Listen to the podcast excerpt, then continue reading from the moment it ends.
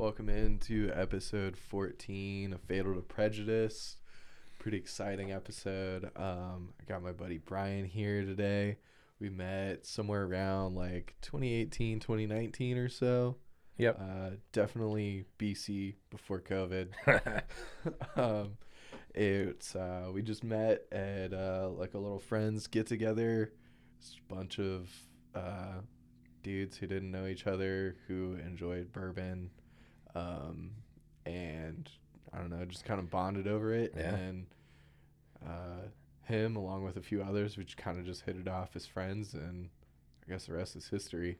so welcome in. yeah. It's, I mean, it's not often you roll into a party and you see someone, you know, with a tattoo of one of your favorite albums, and you're just like, oh man, like you're cool.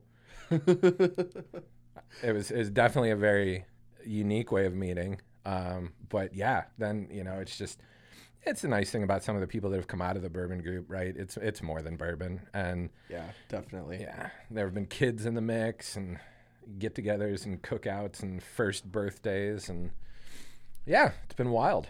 It's yeah, definitely. Um, I think it's funny that uh, that you mentioned that uh, about the tattoo. That it's like, yeah, I have a tattoo, and it was warm out, so you could see it. Um, and then you just like we're all s- standing outside on the deck, and then you just like tap me on the shoulder. Is that so and so tattoo? I'm like, yeah, it is. What's up? like you're cool because you Uh, like good music, yeah. like already. Yeah. Yeah.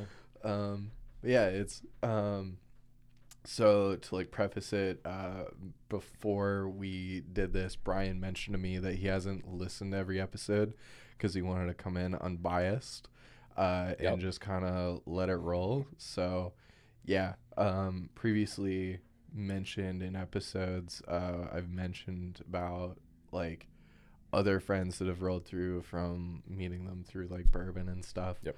and uh yeah it's like you said it's not about bourbon No. really it's just it's a common thing that we enjoy together um and it's a nice easy way to be like hey do you want to hang out uh but like you said it's a way more than Yeah. that um Yeah, and I'll go Yeah. back through and listen to everything after after we're done here today.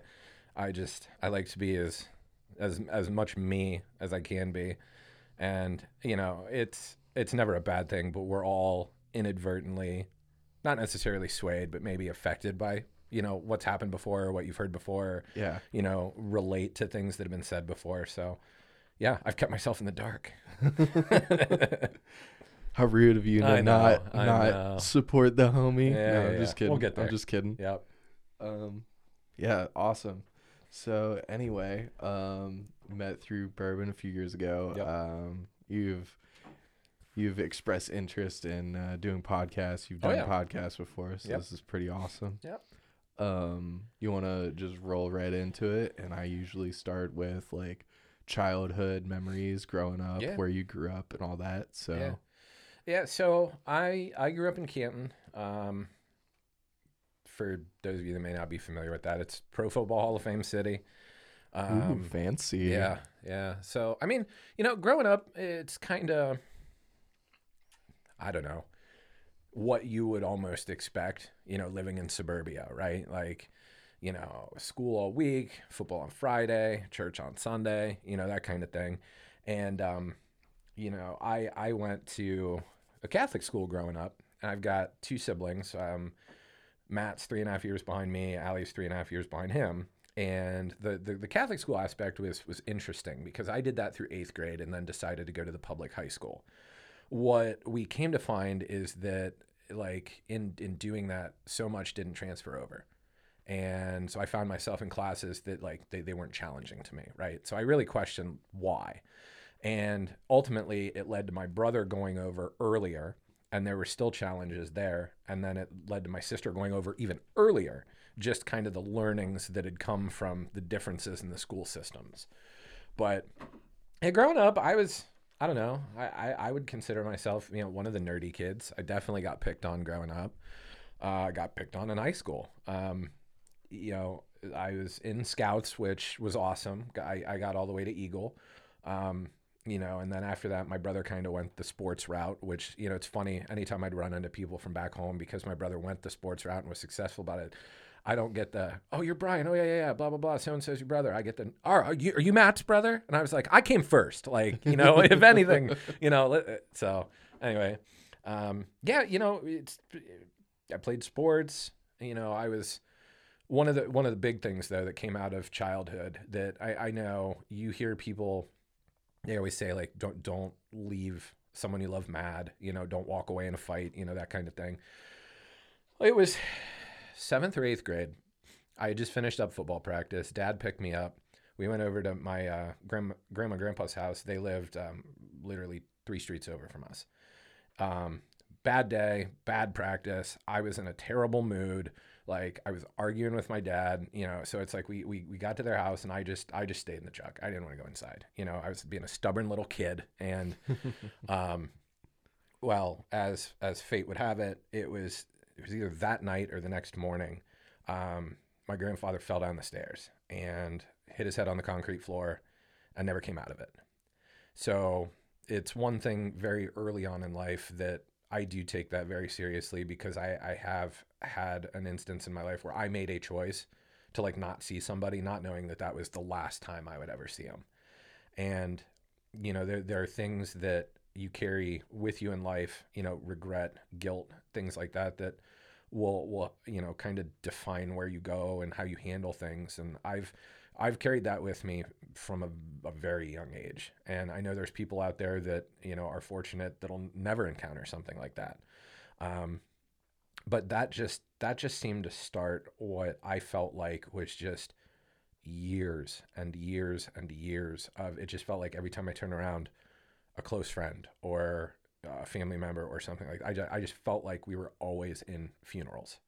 And, Jeez. and so that definitely weighed on me through grade school, through high school. Junior year of high school, I was I was in a real real bad spot. And I just I didn't fit in. I wasn't happy. You know, going from you know Catholic school over to it was the junior high for a year, and then we moved to the high. So I moved you know three times in a matter of three years. And so junior year, I just didn't know what I wanted to do. Right, like I wasn't playing sports. I had I tried different stuff. Um, so that's when I gave I gave theater a shot. And the cool thing about where I went to high school at is that theater like everybody did it in some capacity, whether they were on a crew, whether they were on the stage, you, you know, athletes, you know, band people, you know, just average people that you know weren't doing much. Like everybody was doing it, and and it was it was an amazing kind of melting pot. Um, and and there was there was one kid I'll never forget. He was his name was Dan. He's actually who I named my son after. Um, one of the most outgoing, just chipper, just out there individuals, right? Um, to where I forget what the musical was, but like he taught himself bagpipes so that he could actually play bagpipes in the musical, right? Um, but like I'll never forget it. He came up to me one day and he was just like, he was like, "Hey man, like you, you, look like you're not having a great day. You know, is everything okay?" And we chatted for a minute. I didn't really know him at that point, so I didn't open up a ton. But I'll never forget. He gave me. Uh, he's like, "This album always makes me feel good," and he gave me a copy. It was "The End of All Things to Come" by Mudvayne, and so I, I had I had never heard of Mudvayne before. I this style of music was like I listened to pretty much everything, but like I'd never started down that path just yet. Yeah. And like so that album just it stuck with me. And that was kind of a turning point in high school where it was just like, you know, look, he he didn't care what people thought about him. You know, he definitely marched to the beat of his own drum. Um, had an older brother, you know, who you know cared a lot about him. Uh, his mom, his mom was our speech coach, you know, so it's like the the family ties there were awesome. And so through that, we you know we get into senior year. Um, well, I get into senior year. Dan had graduated a year before me, and I'll never forget listening to him when the uh, the Marine Corps band recruiter was in our high school. Um, the band room was up against the theater and the choir room and everything, so like you could hear Dan. Uh, he wanted to be a drummer in there just holding this rapid fire cadence for like 90 straight seconds on the drum.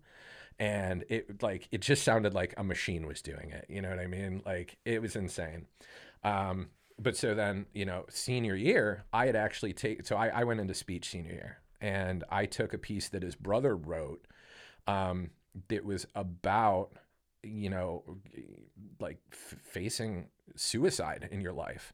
Um, the the premise of it was a guy looking back on his life that when he was in school he was extremely overweight, made fun of, teased, you know this that the other, and he tried to kill himself one night and it was just the the the the kind act of one of his friends is what prevented him from doing something like that. So it was just like an interesting parallel to where I was and like what Dan did and everything. And the piece was written by his brother. You know, it was it was his mom that was coaching us, and so I took it. I, I got all the way to like I, th- I think the octafinal round of nationals that year, um, and it was a wild experience. And you know, Dan joined the Marines, and so you know, fast forward to now we're in kind of the the college age, right? Um, we can get into the uh, the heartbreak aspect of that in a little bit, uh, but like finishing up on the Dan piece, I'll never forget. I was driving back from uh, Cedar Point, I think, and I got a phone call from a buddy of mine um, that that Dan was killed in action. And Jeez. as things came out, it was you heard you know more and more and more about what had happened. You know, he he voluntarily stayed over there until reinforcements for his unit came in. So he, he voluntarily extended his tour. And what had happened was is he loved the band, but he wanted to challenge himself more. So he became um, oh what is it the um, people that go out and get rid of IEDs and stuff like that.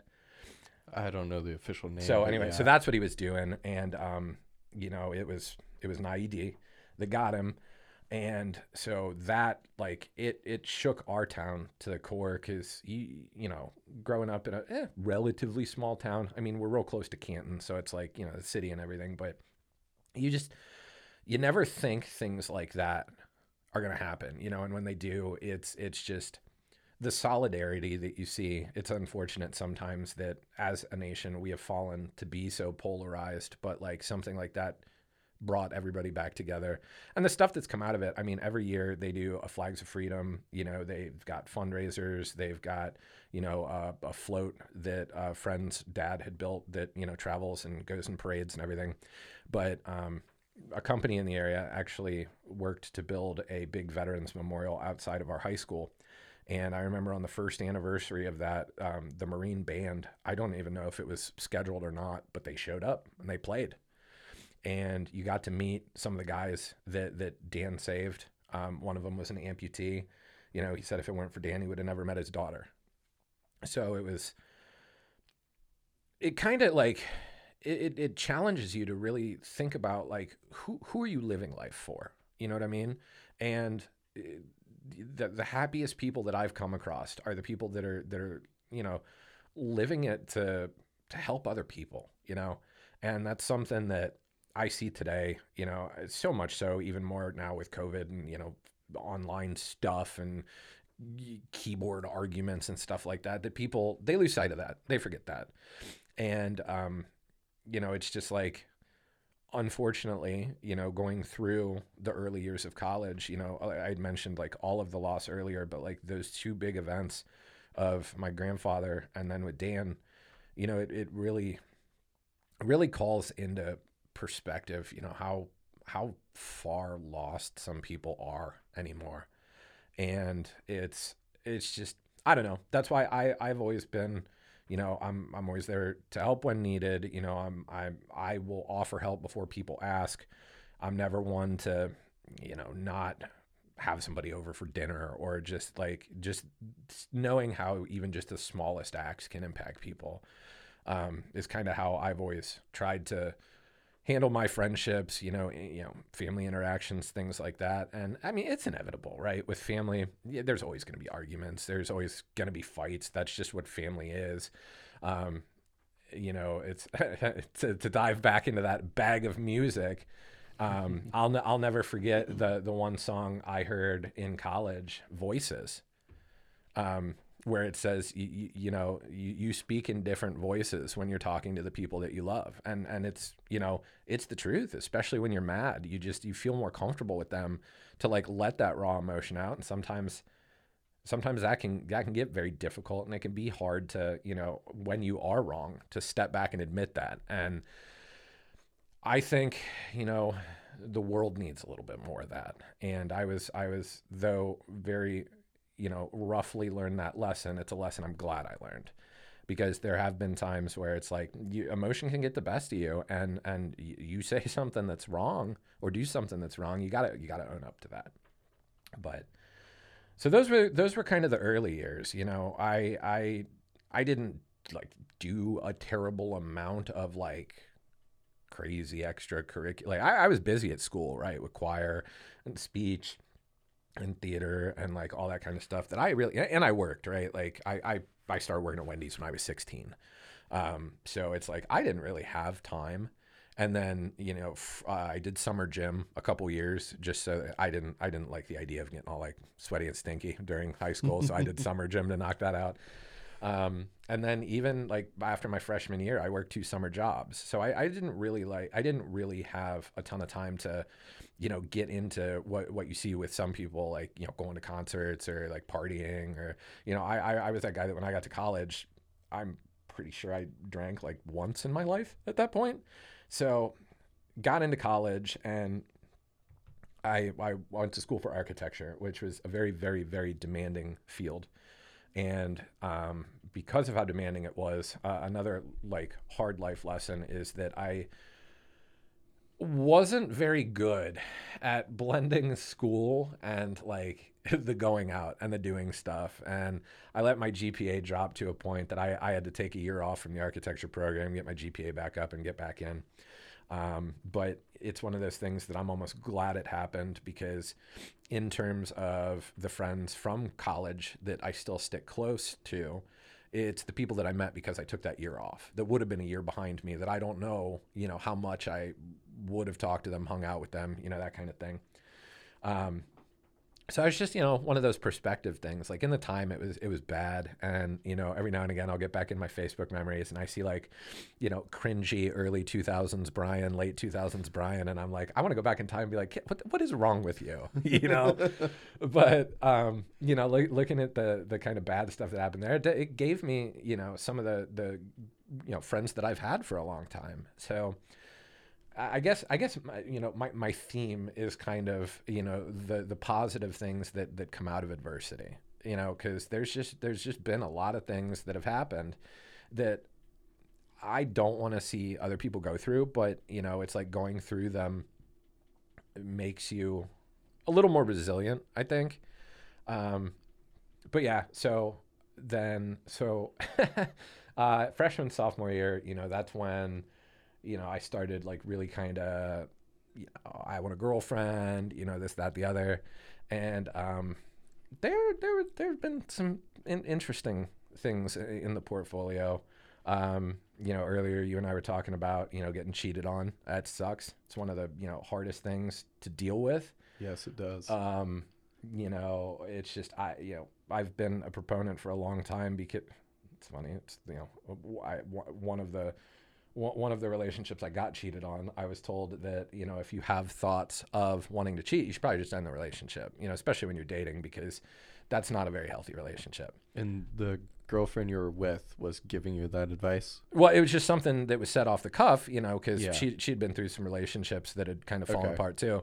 But yeah, then ultimately there was cheating that happened. So there's just some irony there, but you know, is what it is. And you know, that one was was was hard, um, just because it was really the first.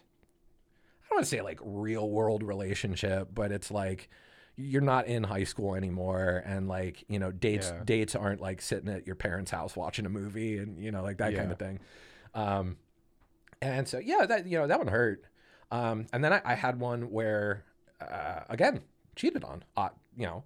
Um, but then fast forward a couple years later on in life, um, we thought that it would be a great idea to try again. It was not a great idea to try again. And it, it- what, what's interesting though is is that plays into the whole Italy aspect, right? Like I studied abroad in Italy, and that was very much a big coming of age thing for me because I will never forget first night in Italy. I needed to be on the south side of Florence, and I wound up on the north side. And I was trying to get a taxi to go down. It's not like it is here in the U- U.S. in big cities. You actually have to call a taxi company, tell them where you're at, and then they'll send a taxi to you. So first night in Italy, I'm on. This is this is like pre iPhone, so I'm on like the burner Nokia. You know what I mean? was, I was about to ask, what, what's the time frame that we're looking Uh, at here? 2008. 2008. Yeah, so I, th- I so- think the first iPhone had dropped, and like one kid in our class had it. Yeah. But the majority of us were still like operating on the buy an international phone, get an international SIM card, that kind of thing. you got to like pay for minutes Yep, yep, and yep. all that stuff. Yeah. So first night in Italy, I'm calling my mom, going, "Hey, can you Google how the hell I'm supposed to get a taxi?" And so after a very very long night, um, it worked out. We got the taxi. But what's funny about the flights over? One of them was 14 hours and one of them was nine. I can't remember if that's going or co- however the jet stream was. One of them was longer than the other. Um, but either way, I, I, I had gotten back, you know, with this ex, and there were a group of us that didn't go through the travel company. There were like six of us. We were going to go over early. My buddy, you know, his family's from Germany, so his grandma still lives there. So we were going to spend some time before and after the semester, so that we weren't like diving right into school kind of thing. Um, well, we planned all our flights together. We planned the hotels together, this, that, the other, and then we broke up again before we went to Italy. So nice long plane ride after you broke. It was just it was wild.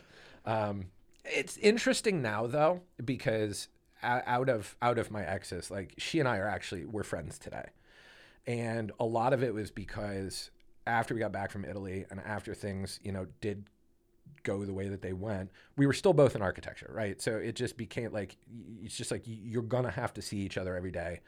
Let's figure this out, kind of thing. And um, she did go through uh, some some bad relationships herself, um, but it's like you know, in retrospect now, we were still both kind of there for each other when things went south. And so it's like she's happily married now with two kids. You know i'm married with a kid. We we don't see each other. I mean the majority of our interactions are just the occasional like hello you know kind of thing. But like i went to her wedding. You know i i got to know i actually met her now husband at a party. And he was like he was just a, a super excited dude. Like the the way he greeted you you know partied with you that kind of thing. Like so that one that's that that's honestly probably out of the x's one that i'm like again you know through the adverse side of things you kind of you kind of figure out that like yeah we probably weren't right for each other anyway but you know so anyway there were there were a couple others you know that were just like they didn't last as long or it- it's just like it was just two people that were in a bad spot so they made a kind of a off the cuff decision and then you know down the road you you know, amicably are just like yeah no you know kind of thing right. um, but but no, and, and and and I think I think as I progressed, you know, you you learn more and more from just you know relationships and friendships and you know things that you're looking for in people, things to avoid. That the relationships they got a little like better as you went on, um, until there there was one, and this one this one messed me up bad. Um, it's we we were together for a couple years and uh, it was just kind of out of the blue. And then there was the you know they were a couple years behind me in architecture. So there was like the italy piece that played into it. So it's like a breakup you know followed by not even being in the same country for like six months that it's just it's just hard to come to grips with especially like i, I was still working you know part-time and then I was I was uh, working as a as a bouncer at a bar just for some extra income, and the, my roommate at the time was working there. But it's like there was just a lot of downtime, and you know we've fast forwarded to where Facebook is a lot more prevalent now, right? So it's kind of like always in your face, Right. whereas in the past it wasn't.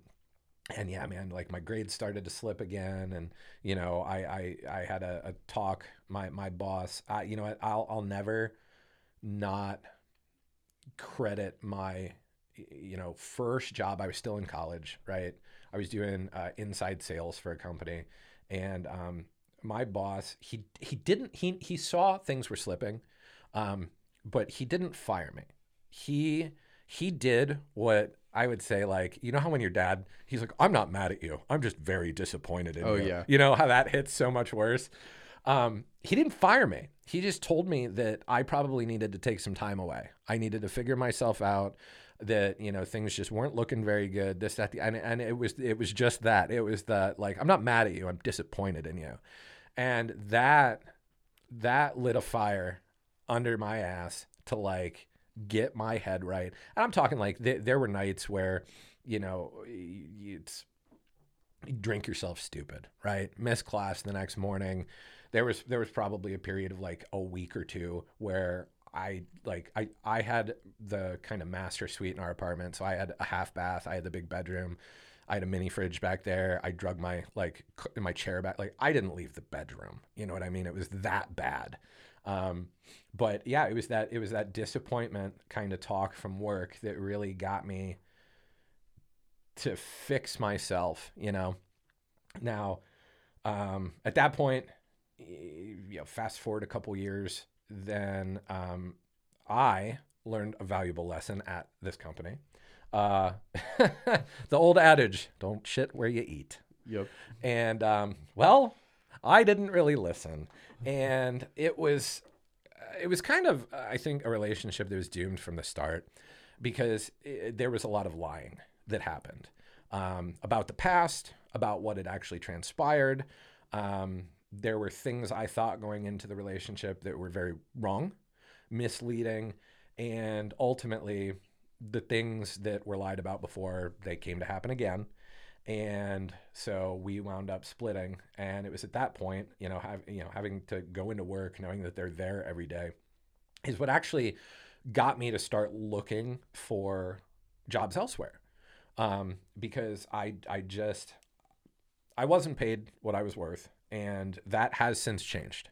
Um, I, I, I will say that. I know some of the people that are still there and that aspect of things has changed. But um, you know, there's only so long that you can do so much, you know, just with that kind of attitude, knowing that maybe you don't have the support that you need. Now, mind you, I, you know, I, I had a fantastic manager. I had a fantastic director. Like, you know, telling them I was quitting was one of the hardest things I've had to do. But yeah, started looking, right?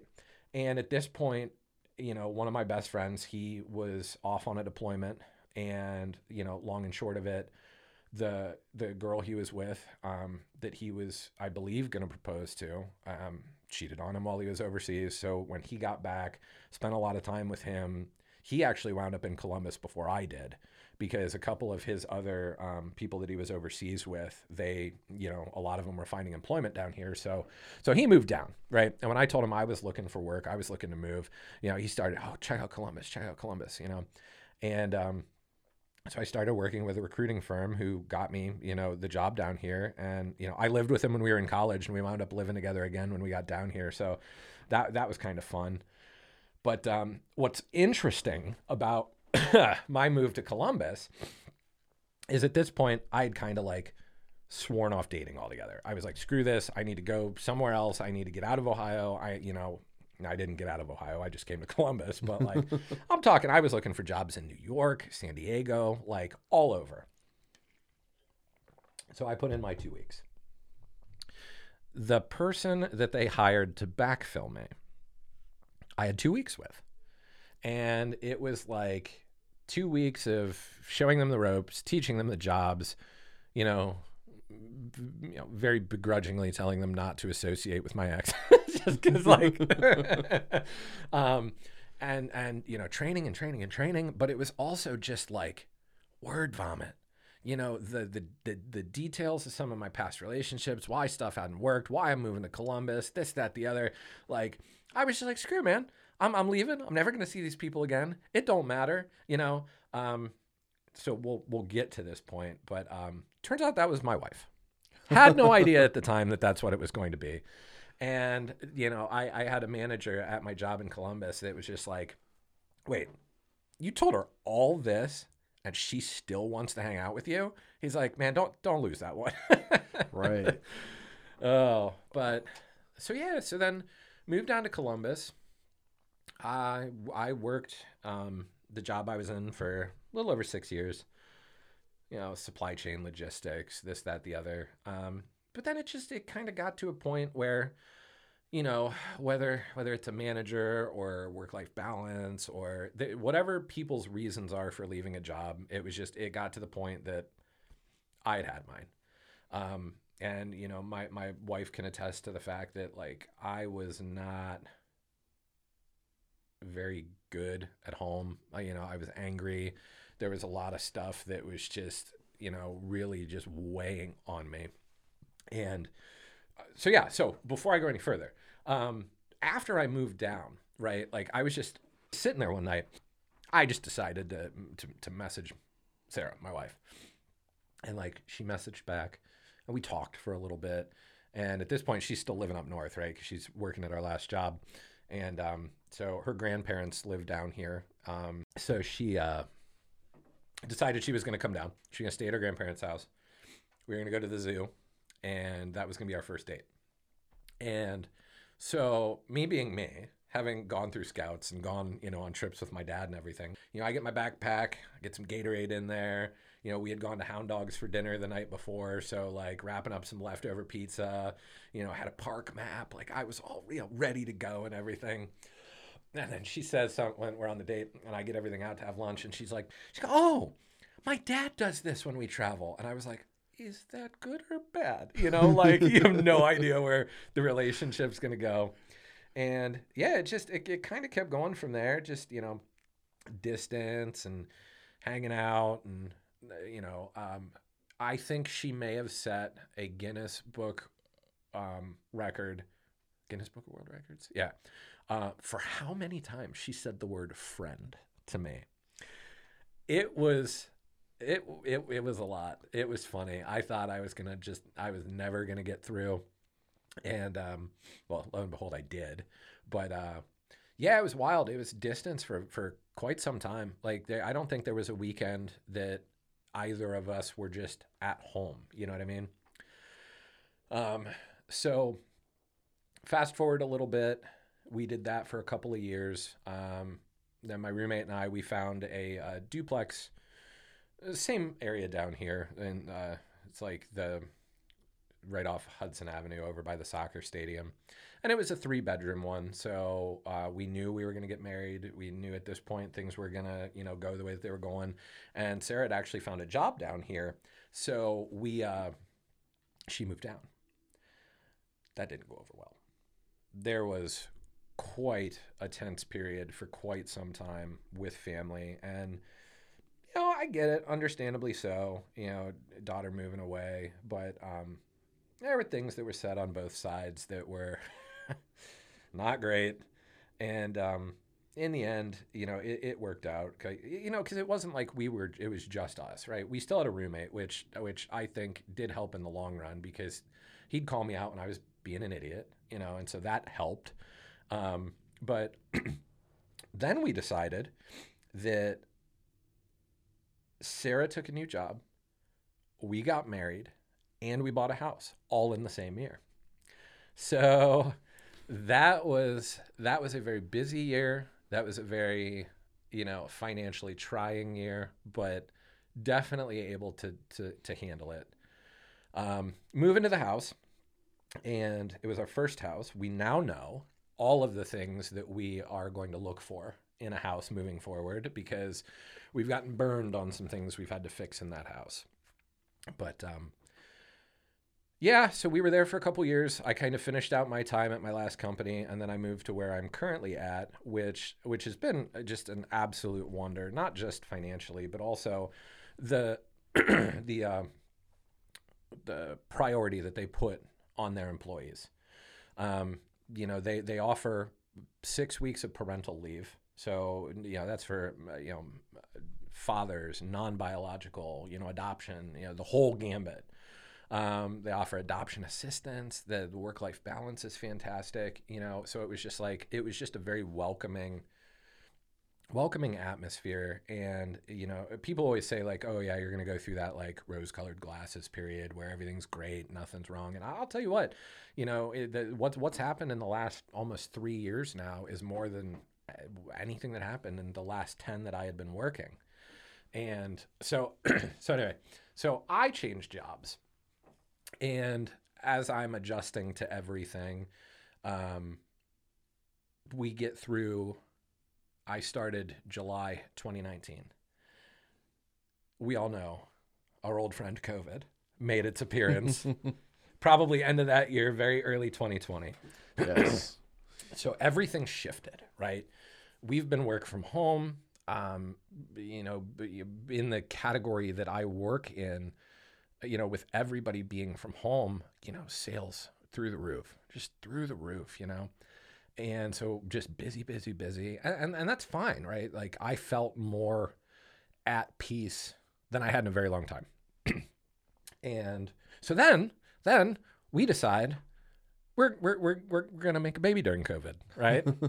and it, it was just, it, it was funny because it's like, you know, in the beginning, when it's your first, you're just like, okay, like, is this going to work? How long is this going to take? You know, are we even going to be able to? There's a lot of questions swirling around, right? So what I said was, I was just like, well, let's just try and see what happens. So um, we, you know, stopped, you know, methods of contraception and whatnot, and we just started trying. And pretty sure two weeks later, Sarah showed me a positive pregnancy test. but what's funny is though, like, she she'll tell you um, this is back when i had my office in the basement and she was at home because of the whole first wave of covid and things like that.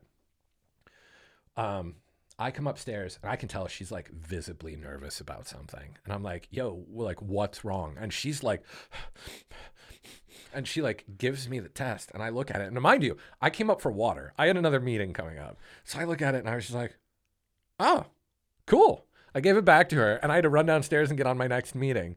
And so it was just this whole like she was like building and I was just like, all right, yeah. And so after my meeting, I come back up and she's like, That's it? Just cool?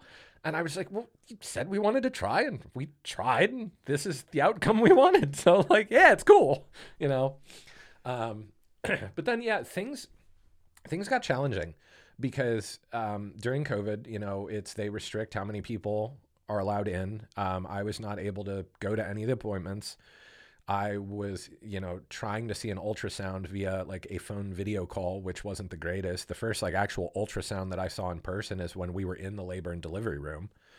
Um, so that really that really took a toll on me, just for the fact that like I couldn't be there, and uh, it really there was there was almost like a disconnect. You know, when Daniel was born, like I was so excited. You know, I I knew he was mine. Like you know, things just kind of change.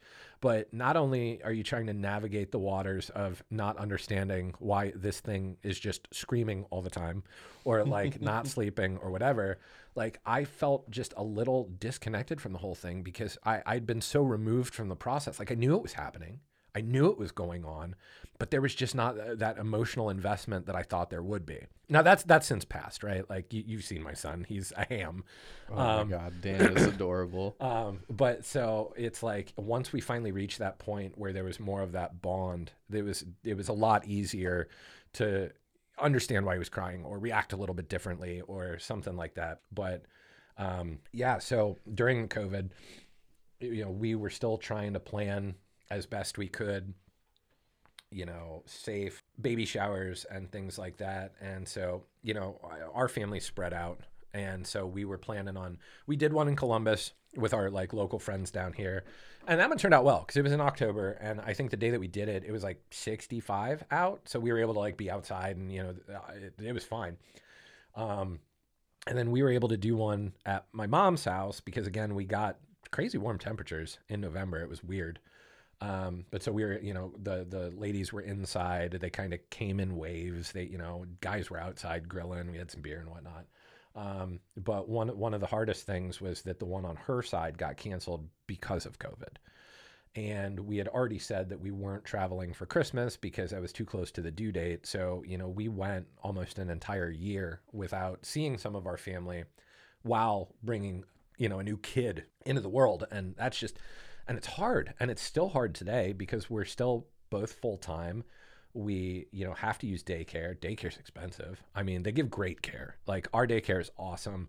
Dan gets excited every morning when we get there and he sees his teacher and you know he's he's made friends already. You know daycare's been a great experience for daniel but you know it'd just be nicer to have family closer be closer to family.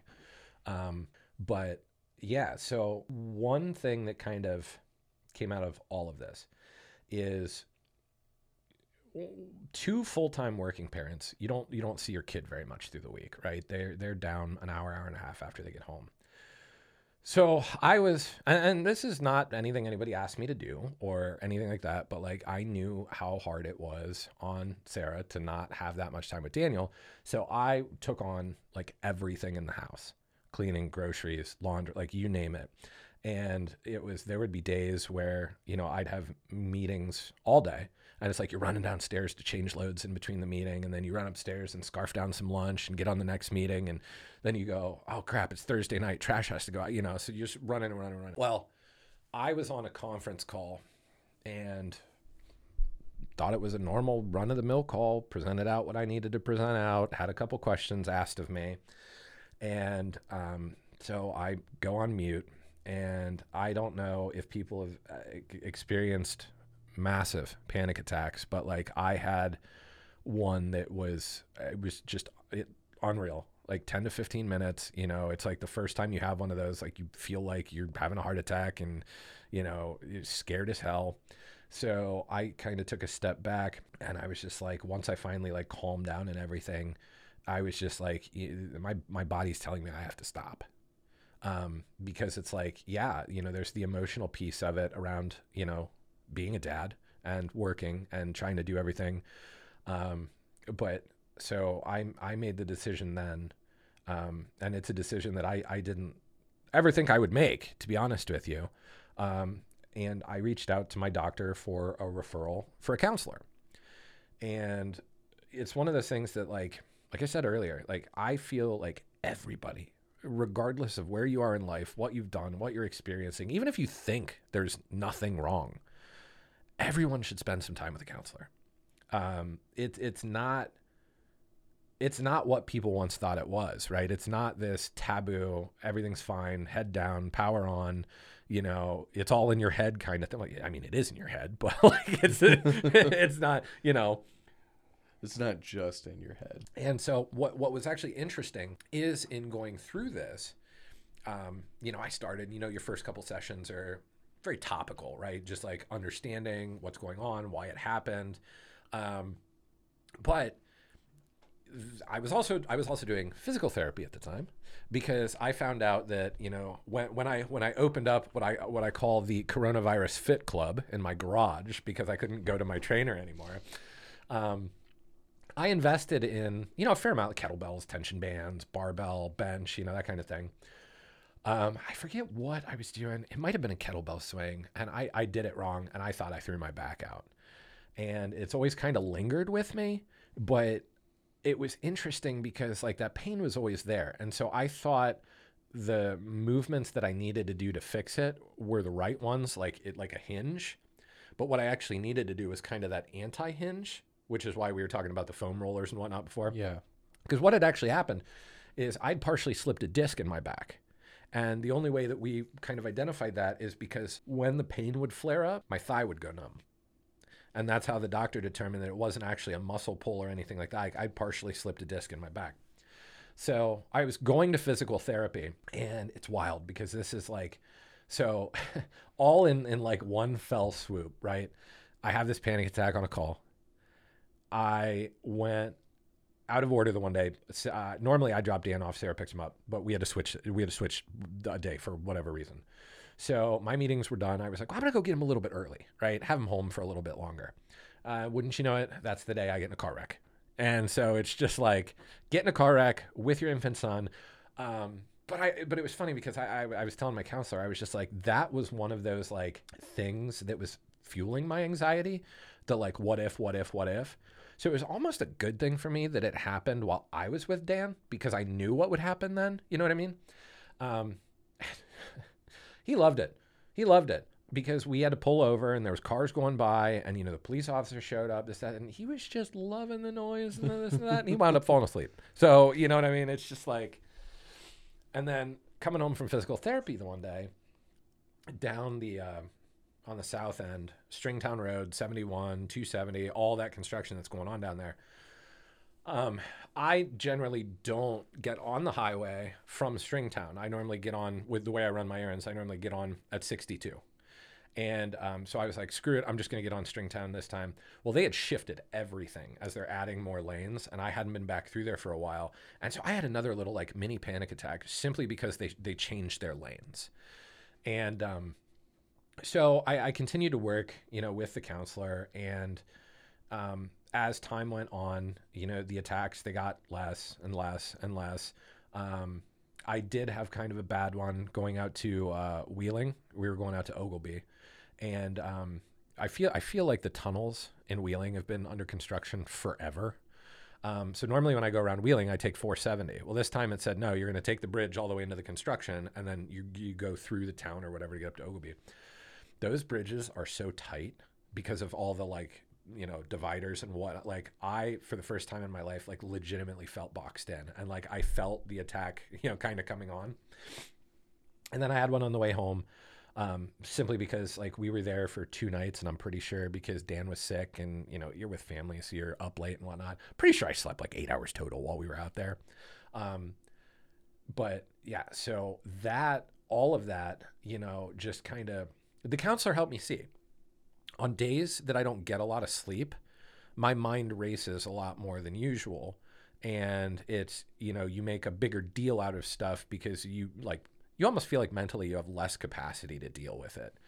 And that's not the case, but that's what, you know, what your body does and everything. So, like, counseling's been fantastic because they've given me, you know, ways to process things, ways to talk through things, how to think through things. I mean, even in terms of just conversing, you know, and, and, and I guess that aspect of it is why I think everyone should see a counselor at some point. Because some of these arguments that, that you find people in or comments that get made or anything like like if you step back, some of that stems from some form of anxiety.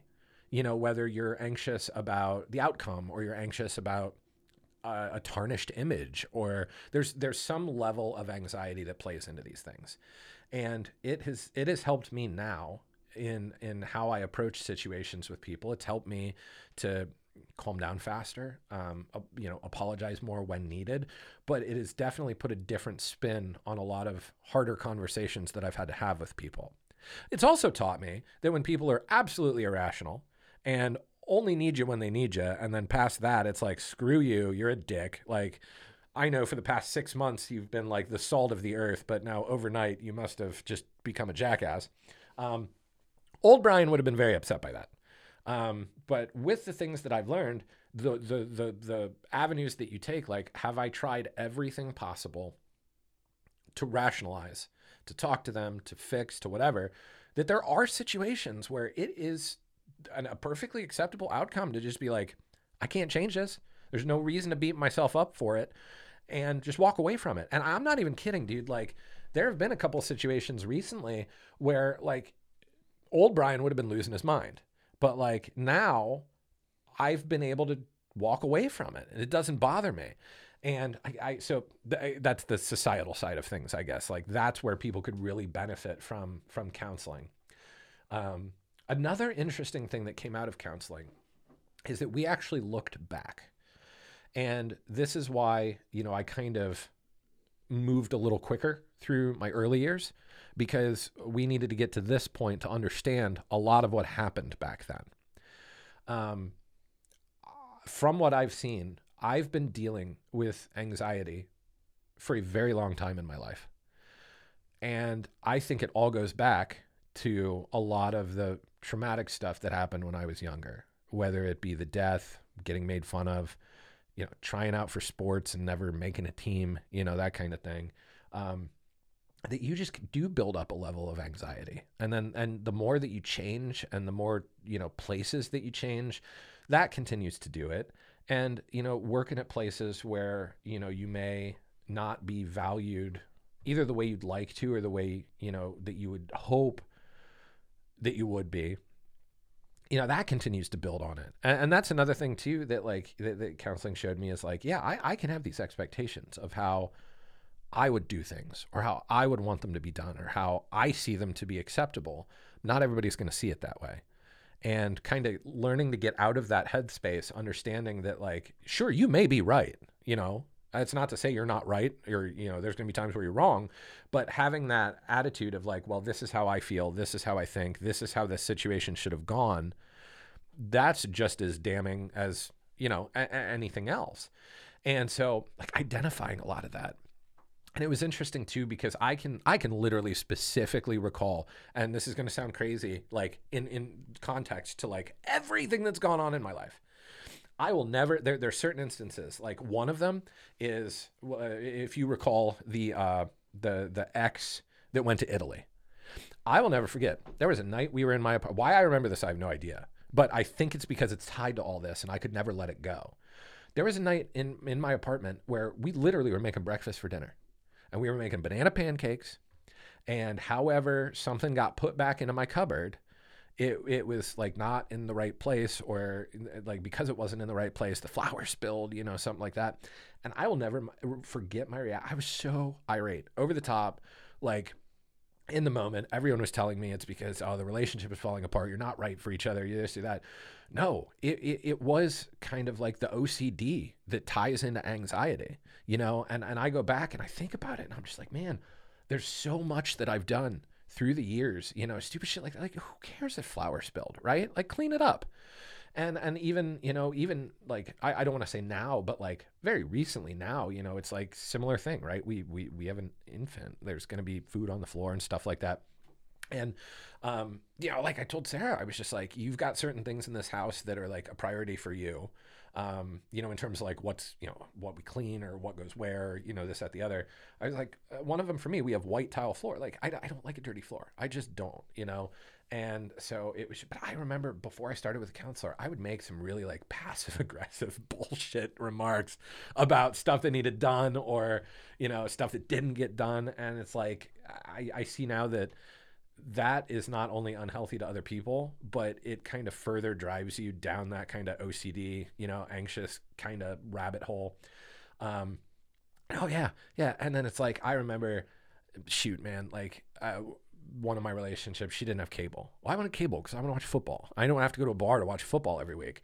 The, the argument that ensued there about getting cable, it's like that's why I look back at, especially like I mentioned earlier, like the the, the cringy Facebook, you know, Brian. I'm just like, oh man, like I read some of the, the stuff that's on my my like memories and whatnot, and I go, the hell were you thinking that day? you know, like, and I don't know, it, you know, it, it's it's it's because there was so much through the college years really that changed me that they needed to change me i think it would have gone a little bit differently had i known you know about the anxious piece the ocd piece um, there's probably people out there that are so impacted by this stuff and just have no idea you know and I know it's a very generational thing to where like m- mental health shouldn't be taboo to people still today. It it just shouldn't. Um, but but I know I, I know just you know with the people that are closest to me, I've I've been met with two responses really when I've told people that that I started down this path and the things that I've uncovered about myself. And one of them is like you know like thank you for sharing. You know I've considered the same. I've thought about the same or I've done the same, you know. And then there's the like, are you okay? Yeah, I'm okay. You know, it's it's stuff I have to work through and I'm using the tools to do so. One of the things is like I in the afternoons I would have a really hard time like driving if I had to go get Daniel. And a lot of that was just because it's outside of the normal routine, right? And and this is another complication of COVID that I think people don't really over, or, you know, don't really understand or have overlooked or whatever. It's like, especially in a city like Columbus, okay, because we notoriously have some terrible drivers out there. um, so you take that element out of things. You work from home all the time you know you you've got the constant you know talk box telling you the world is ending stay home or you're going to die you know kind of thing. And so you you put this false kind of sense of security on your house and on your routine. And anything that deviates from that if you have an anxious mind can trigger that. And that's what I have found is that it is it has actually been like as much as I love work from home I do I I do. I I miss my coworkers. I miss the happy hours I do not miss Reynoldsburg traffic. I, you know, miss just the, you know, that was kind of like decompressed time, right? When you were driving to and from work, it was decompressed time. Now, I love the flexibility now, right? Like I can go to the gym on my lunch break and I don't have to worry about it in the evening. And that's kind of a blessing because with our limited time with Dan, that would suck if I was still trying to go to the gym. And so it's like, all right, so do you get up, you know, with the ass crack of dawn and go work out? Or do you just get fat? You know, like, um, but so I really had to work through, you know, uh, like understanding that routines are they can, they can be a curse, and that you know COVID has definitely amplified and like pseudo glorified being at home, and it it, it is it, it's done this to I, I know it's not just me right? I know there are other people that have said the same thing, um, and it, it's just it's also allowed people to get so comfortable behind their keyboard get so comfortable about going down a rabbit hole. It, it's why you have, you know, these hugely divided people that if you really would sit down and talk about it, so many people are so much more similar than what they'll ever lead on. Um, that's why, like, I know you've watched it and I've watched it too. If you ever want to, it's, it, and it's almost like watching a train wreck. Um, watch Q on HBO. Oh, the yeah, the Q documentary. Yeah. Oh my Yeah. god, that thing is incredible. Yeah. It is watching a train wreck plus like Chernobyl exploding plus like Hiroshima exploding. Like, Well, see, and it's like you know when I when when we had Daniel. So the the nice thing about my parental leave that I'd mentioned earlier is I could split it, right? So Sarah found herself in a unique position this year when we had Daniel because she had taken another job and was not there long enough to qualify for like FMLA or you know anything like that. So we had to use short-term disability and take some unpaid, which is fine.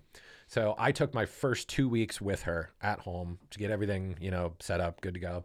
Then I went back to work until her stuff expired and then I took my final 4. Well, at that point, Daniel was still sleeping a ton. So I, I needed some documentaries in my life. And, you know, it's like that's when I, I discovered the Q thing. And it's, it's just, it's wild because people, just using that as an example, right? You can just get on Facebook. You can look at comments under a YouTube video for crying out loud to see it. Like people will just pick a fight to pick a fight. right. And it's like, you know, especially with COVID, with this vaccine, with, you know, the, the, had COVID not hit during a presidential election year, I envision it going a lot differently than what it did. I would agree. But, you know, and it's just like, I, you know, you know, here, selfless plug for 2022. This is a big election year for Congress. 85% of them are up for vote. So if we really want to make a change, it's not going to be, you know, replacing which senile figurehead we're putting in the White House. It's it's change in Congress. That's as political as I'm going to get today. But Yeah. selfless plug. Yeah, we don't get too too political here. No. Um, but that's the thing, right? It's just, and, and, and it just goes back to what I was saying. Like, if people would actually talk, if people would actually sit down, talk, you know, um, I've had people try and, you know, bait me into things on Facebook. No, no, no, call me. Call me. I'll talk to you on the phone. Come over. I'll pour you a bourbon. You know, I'll pour you a beer. We'll sit and talk. You'll see that I'm like, we're very similar. Um, so as I was kind of, you know, divulging a little bit, um, so I, I started to like take what I was learning, you know, about my interactions with people, about my routines, about how COVID had changed things. And um, I've been able to work through a lot. Um, I actually did have a panic attack once while I was driving. That was another one that kind of like kind of loomed in the back of your mind, like, oh shit, what happens if I'm driving? Well, it happened. So sucks that it happened, but it was great that it happened because like I, I knew what I needed to do. Um, so kept you know working through therapy, this, that, the other. Um, and then just random. I don't. I don't know. Like, I, it, it's insurance. Like, I, I don't understand why we have to have the in and out of network thing. Because when Sarah changed her job, our vision insurance changed. The doctor that we loved was now out of, um, out of what did I just say? Network. Yeah. Um, so I found another one that was in network, and it was a horrible experience. It took me three months to get a pair of glasses. The first pair that I got was wrong, so then we had to redo the prescription, and insurance wouldn't cover the second pair of glasses. Um, the decision was made to move me to bifocals because they thought the issue was later in the day because you're staring at a computer all day, right? Late in the day, I thought I was having trouble focusing. And so they gave me bifocals to try and work through it. And like, I felt like things were getting worse. And so I finally, I said, screw it this year. Like, we're going, I'm going back to my old doctor. I don't care that they're out of network. Um, one one of the big things that was driving my anxiety, and it's it's there was something there was something wrong with my body, and I didn't know what it was. I didn't know how to fix it. That's why as the days would go on, I would get more anxious. Turns out, it wasn't that I couldn't focus. It's as the days went on, I could not merge images with my right and left eye. And the doctor, who I really like, was just like, imagine trying to do a wall sit for eight hours a day and then just getting up and walking away. He's like, not going to happen. He's like, you've fatigued those muscles to the point that they're not going to work right. Well, that's what had happened to my non-dominant eye is that your dominant eye will always be the one that will traditionally do the focusing for you. And so the non-dominant eye is always trying to catch up. And with a bad prescription, it's always going to strain itself. So he was able to diagnose it because, you know, like, I don't know if you go to the eye doctor or not, but you got LASIK, so probably not anymore. Um, I just did it like last year, so like I'm up for an Oh, appointment okay. soon. Okay. Well, so they they do the one where they're just like they're like you know follow the spoon, follow the light. This okay, we're gonna switch eyes, follow and follow. He li- literally, I felt it, but he literally saw my eye move, and so he gave me he administered a test that like so apparently left to right merging and up and down merging. It's usual to be within one standard deviation. They call that up to three points. There's going to be some wiggle adjustment. He said anything that's that's within two to three standard deviations, usually easily fixed by a prescription change. So my up and down, I think it was two, might have been like between two and three. Either way, no big deal. Um, my left to right, it only goes up to six standard deviations out. He couldn't measure me. So I could not merge left to right. So what happened was is I actually have a special pair of glasses for when I'm at my computer that has really eliminated the issue. But I've I kind of stopped wearing my bifocals. I went back to my old glasses. Like there is a physical aspect that can drive into anxiety and, and, and I uncovered that as well. Um but so it's so going back, right? Like when I didn't make it into third year architecture, you know, there was definitely an element of the anxiety there. When, you know, relationships would fall apart, there was like the element of that anxiety there. And, you know, when things went, and, and it's just, it's human nature, right? To like want things the way you want them, you know, and it's like, you know, shoes by the door, no shoes in the house. Like that, if you have an anxious mind, things like that can really get to you, you know? Um, but like I didn't ever realize too, just there's certain things that I did day in, day out that were, you know, indicative of kind of that OCD kind of behavior. Um, like TV volumes. I would only ever do fives and tens. Like if somebody left it in the middle, I would go change it. You know what I mean? Uh, same with the radio in the car. Um, and then just like little things like where things would belong in the kitchen or, you know, how the bed gets made, you know, just stupid stuff like that, that along they, in the past has driven some just ridiculous fights. you know what I mean? Just like, and you know, it's like, yeah, they always say when you're in a relationship, when you get married, you know, you're to fight about stupid things. Oh, yeah, you are. But a lot of those stupid things stem from stuff that would benefit from you talking to a counselor, right? And I I wish I'd have done it sooner. I you know wish you know because it, it's it's I, I take the position and I'm an advocate of it. It's not a sign of weakness, right? You know, it's like it, if you're sick, you go to a doctor, right? If you break a leg, you go to the emergency room. You know, it, it, your your brain is nothing different. You know, your your your nervous system is nothing different. If it's broken, fix it. There's no no reason to be weak. You know, and uh, some of the things that that I've learned is like, dude, you know what? No family's perfect. Okay. And anybody out there that's going to sit there and say that their family is perfect or try to idolize family above, the, love your family, right? Absolutely. But like idolizing them to the point that you want to bury stuff, you want to hide stuff, you want to keep stuff out of, you know, pe- you know, whatever. All you're doing is setting yourself and your family up for failure. Um, and you know i've i've th- to me that kind of thing that in the beginning right? Like when when sarah and i got together th- there was stuff like that happening. And I, I will say i didn't know how to deal with it. And i know there were times where i was not fair to sarah about things you know and and now it's a little bit different because uh, that i've used a counselor. But man it's just like everybody just needs to take a step back every once in a while and just understand that like if you think about it humans by nature are very fragile things both mentally, physically, things like that. But we're also awesome because we you can fix it, right? You put the right stuff to it and you can fix it. And uh, the, the same goes for mental. The same goes for relationships. The same goes for physical. It's just a means of finding the right thing to address it.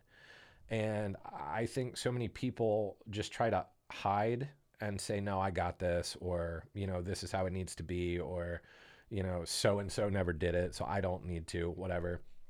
But, you know, all through life, it's just so interesting to come 35 years and look back and wonder how many of those decisions that, that I made how many of the and you know what? I'm not saying that i would ever go back and say oh yeah i would pr- have preferred this relationship over the other right? You know all these things that have happened have, have put me where i am today and i'm very happy where i am today. But like just to think back and go man if i'd handled that situation a little bit differently you know what would have happened you know and then even some of that is like even just you know fights you know with my wife right? Like there there there have been some doozies. Um there, you know some of them around money. Um but it's just like man it's like knowing knowing now if i'd have known it knowing what i know now if i'd have known it then how different would that have turned out you know? And but yeah dude like i don't know. Oh uh, there was there was a relationship in college. I, I sarah told me i should write a book. She thinks they're hilarious. Um, I, I actually I actually had a date cancel on me because her ferret was out. Run that by me again. I had a date cancel on me because her ferret was out of its cage and was sleeping adorably and she didn't want to wake it and put it back. Oh boy. yeah. Yeah. No. Yeah. It's wild, man. Um, and, you know, I don't know. I just now now it's now it's it's comical, but like back then it was so infuriating. You know what I mean? And like I don't know. I mean, I look back and it's just like did did I did I take a path that, you know, some people would never want to take? Absolutely. Um, you know, I I know when when I met Sarah, one of the big hang up points was the fact that that I had previous relationships that I did you know, and, and this is an, uh, another thing I learned, you know, just talking about like I did move in with one of my one of my girlfriends while I was still back up north because I felt like that was the like you remember playing old Mario like you get the warp whistle and skip ahead to like level 6 or whatever. Oh yeah. I was like, man, she's already got a house, she's established, whatever. Like I can move in with her. I can, you know, cut out X, Y, and Z, you know, steps, and this is gonna be great, and it's gonna be easy. It's not. Like, you you can't just cut out parts of of, of growing up. It's just you know, and and I've I've seen other people that are very near and dear to me try and do the same thing and it's not really a conversation that you can have with them because they've made up their mind and you just ha- kind of have to sit and wait for the cards to fall where they may. Um, but yeah i learned i learned that very early on too. Don't don't ever don't ever try and emulate somebody else's life or feel like you know your path is so different that you know you're you're not doing something right. I mean it was it was it was difficult for me to see all of my friends start to have kids. You know, Sarah and I are really one of the last in like our old group of friends back home to have had a kid, you know, and I and there's still some of those friends that are, you know, still not married yet. And and that's fine. That's fine. I know it is hard. I know especially in like big group events, right? When all the couples are there and the kids are there, you know, there does come a point in time where where it's hard. But it's just not your time yet. You know that that's all there is to it. I, I did you know growing up did I think that I was going to have my first kid when I turned 35? No, you always think it's going to be like fresh out of college, you know, 22 years old, having a kid, you know, great job. Hell, I thought I was going to be an architect, you know, like thought I was going to be an architect and I am now uh, a home fragrance person. So it's been interesting, but it's not been bad and you know the people that, that i've met along the way the, the things that i thought that would be bad along the way it's one, one of the one of the biggest things that that one of the reasons that i think now i i am such an advocate for seeking help and and for counseling is like suicide's not the way out. And I've I've lost friends and family and and I I can't I just can't fathom it, right? Like I I've I've got, you know, a cousin that lost both both her parents. You know, I lost friends through high school. I lost friends through college, you know, and it's just there's always someone there to listen. There's always someone there to listen. And it's it's just it's so gut wrenching, you know, to see what's left in the aftermath of that. And you know, there were times in my life where I'm not going to lie, I thought about it. You know, there were times where I, you know, especially junior high school, man, like that one was rough. I was bad. I just, you know, it was, it was like, you could make a movie about like that awkward kid and literally like everything going wrong. You know what I mean? and then, um, I, hell, I, you know, I'm, I'm transparent as they come. I'll never forget after the uh, the Italy breakup, we'll call it. Um, there was a night where I I was hanging around some people that eh, probably wouldn't have been hanging around with, you know. But oh, dude, it was just I I don't I don't remember the night ending. I didn't recall sending messages to anybody, but apparently I sent them to my ex and she got so freaked out she actually called my roommate's girlfriend and I woke I I woke up to my roommate's girlfriend punching me and like being like, "Okay, dick," like, and I was like, "What? What did I do? I just went and got drunk last night," you know, kind of thing. And then I saw what I did, and I was like, "Oh shit," you know, like, I've I've I've been. There's another one. I don't know if my parents will ever listen to this, but um, I had to move back in with my parents, right? After, before I moved to Columbus, after that whole fast forward relationship happened, and I mean, it, you know, it, it's great. They they welcomed me home, um, but you could tell after a while it was just like, mom and dad were at a certain point in life. I was at a certain point in life. This is not a sustainable option, you know, kind of thing. And this is why when when I talk to people about you know alcoholism, um, there there are very different levels of it. Um, but like when you're like kind of depression and anxiety and everything lead you to hide your drinking that's that's when you need help. And, and that's what i was doing. And like there were some times where like i woke up still dressed in my work clothes from the day before you know knock shit over in my bedroom. Um you know there there was a, a party that i went to. It was after it was after a wedding. I went to a party and um, my my parents had, had put my keys in the mailbox, and I couldn't remember that they were in the mailbox. So I'm still in my wedding suit, um, the guy that brought me home, we swung through McDonald's because he knew I needed something. And like, this is when I knew I was at like the lowest of low after that relationship is when I was sitting in my parents' driveway in a suit from a wedding, eating a McDonald's cheeseburger and crying. like, just, yeah, picture that.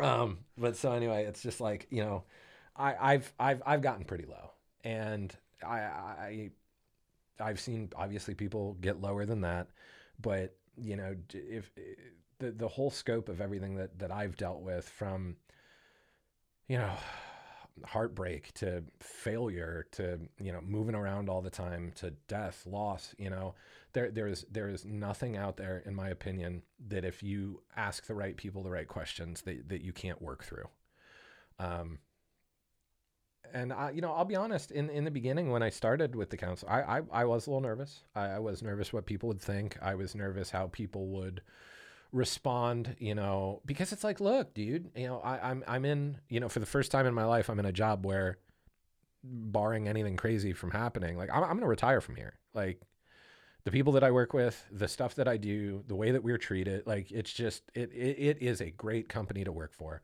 And so it's like, you know, Sarah and I are finally in a position where we're finally like making a real dent in our debts. You know, we've been able to do the stuff that we needed to do at the house. We've had to put a roof on. We've had to rip out the driveway and redo like not cheap stuff. You know what I mean? And so it's like I know there are people out there that would look at somebody like that and be like, "Yo, you you've got a great job. You're knocking stuff out at your house. You just had a son. Like, what's wrong with you?" Eh, but that's not a fair question in, in my opinion like you you can ha- have a dream job you could be a millionaire and be absolutely miserable And so that's why I always tell people. I was telling you earlier, it doesn't matter what money I ever make.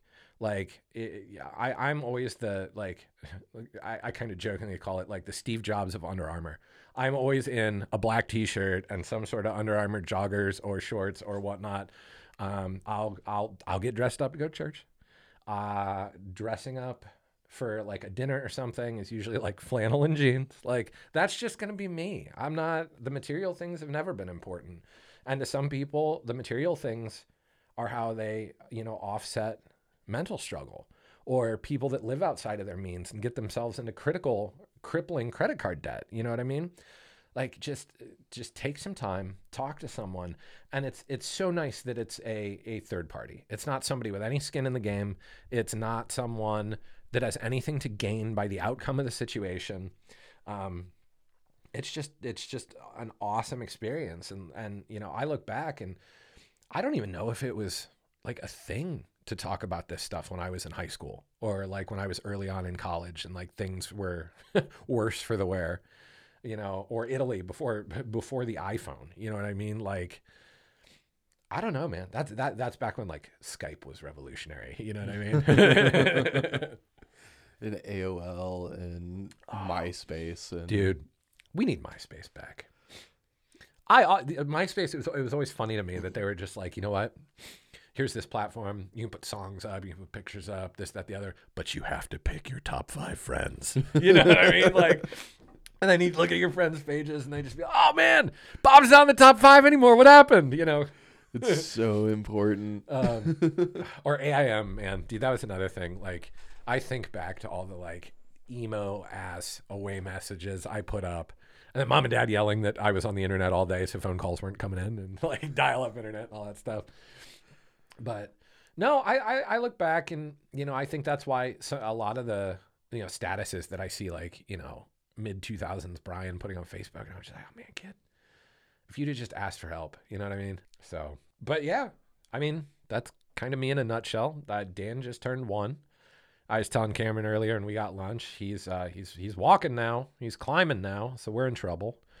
Oh, yeah. Um, yeah, yeah, he's a ham. Um, yeah, I don't know.